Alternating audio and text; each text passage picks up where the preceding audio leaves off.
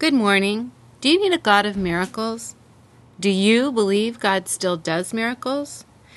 If you believe what God did in our family, then your faith will be strengthened and you will attempt greater things for God yourself, offering the prayer of healing to those who need a touch of the Master's hand, or perhaps just telling others about this miracle. It was a little more than nine years ago, and our family of six moved from the San Francisco Bay Area to Southern California.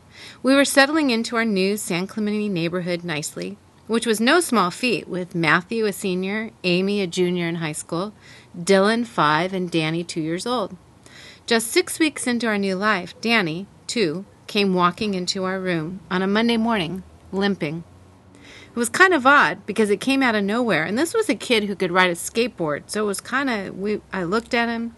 A little bit later, he was reluctant to walk, and I thought, you know, I better take him to a doctor. He looks very strange. After being reassured by a leading pedi- pediatrician that there was nothing wrong with my boy, except for a mild ear infection that he treated with this Zithromax, I returned home. The next day, he was swollen around his eyes and still limping. Now, our family has never had allergies, but given a new area and construction being done on our house, I waited. Three days later, I returned to the same physician who once again assured me that the swollen eyes and limping were nothing to worry about. There was nothing wrong with my little son. I said, Look, I'm not an overreactor. He's my youngest of four children. But something isn't right here. The doctor patted me on the back and told me my son was just fine. Three days later, I took him upstairs to give him a bath, and as I pulled his little Nike sweatpants down, his legs were very swollen. But worse, his diaper was drenched with dark red, sorry about that, dark red blood. Now, I'm no rocket scientist, but I knew we were in big trouble. I consulted my family medical book and knew we were dealing with his kidneys. After a call to the same doctor, advising him of the situation, he told me to take Danny to Children's Hospital, Orange County immediately and to pack a bag because we were going to be there for a while. In the ensuing hours, we learned that Danny was very sick. Sick. The next day, we found out that indeed his kidneys had failed. His blood pressure, sodium, potassium, cholesterol, and kidney levels, something called a BUN, were off the charts. But the specialists could not figure out the cause. Three days later, my husband Dean coaxed me to take a break from the hospital and sent me to the high school to see Amy's volleyball game because the other kids needed attention too. At the game, an old saintly lady approached me. She said something like, Honey, I know your son is very sick, and well, I want to pray with you and ask God to do a miracle. I looked at her and said, from my broken hearted, sleep deprived state, Yes, okay, please pray. She did, and I'll never forget that lady, that saintly lady. I'll never forget that encounter. In all of my growing up years as a Christian and on into adult, no one ever had told me I could pray and ask God for miracles until this lady. After five days in the hospital, we were sent home with no prognosis, no diagnosis, and really not much hope. Danny was continuing to lose blood, which was so frightening, and his blood pressure was very high. There seemed to be no stopping it, and here we were being treated by the experts, and they couldn't figure out what had caused it all. So home we went, taking his blood pressure every couple hours, administering drugs, and hoping and praying.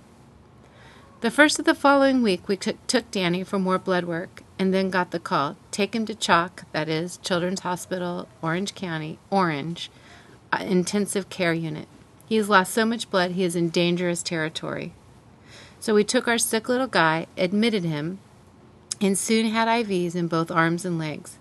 He looked so pathetic with his favorite Winnie the Pooh pacifier, all wired up and prepped for a needle biopsy to get some kidney tissue that could be analyzed for diagnosis and treatment. The dra- day dragged on while we waited for the nurse to come get us to take us to the OR for the procedure. Instead, a team of about six hematologists came in and surrounded our bed. They had found a bleeding disorder, in fact, they even named it von Willebrand's disease. And if a needle biopsy was performed, they said Danny might bleed to death on the table. What? He was just playing with his pal, Cameron, his new next door neighbor, also two, riding a skateboard and trying to keep up with his brothers, and now a bleeding disorder? Kidney failure? It was just too much. It was the first time I realized that his life was literally ebbing out of him. And well, maybe we wouldn't take take him home. Maybe we wouldn't take him home at all. Well, what I didn't know was that our home church from the Bay Area had called people off the job at 2 and 7 p.m. to come and pray for Danny. Pray they did, as well as this little saintly stranger lady and many others. I remember holding Danny through that night, getting out my Bible, looking up verses to cling to, because you see, I never doubted that God was in control. I never doubted that his heart toward us was good. But doggone it, I was going to hold him at his word that he would not give us any more than we could handle. That, as his word said, the effective prayer of a righteous person avails much. I prayed over and over, Oh God, come and save my baby. The next morning, Danny was taken into surgery, yes, major surgery, where a piece of the kidney could be extracted for analysis. We had our first miracle. The blood was tested, and the doctor came back in to say, This is unusual, but the bleeding order does not present, meaning that it was not there. The von Willebrand's disease was removed from our plate of trials. Then the second miracle. He lost only a half a teaspoon of blood. Shocking, since they had been afraid he would bleed out on the operating table.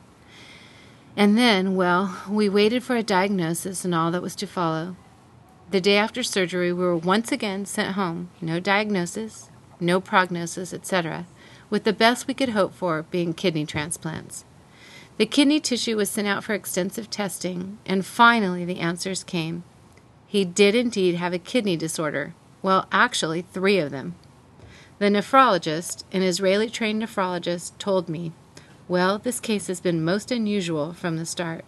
You see, he had an allergic reaction to the Zithromax, disorder number one. He had ATN, acute tubular necrosis, which only 4 in 10,000 people get, and he had an infection that had gone to his kidneys, post infectious nephritis.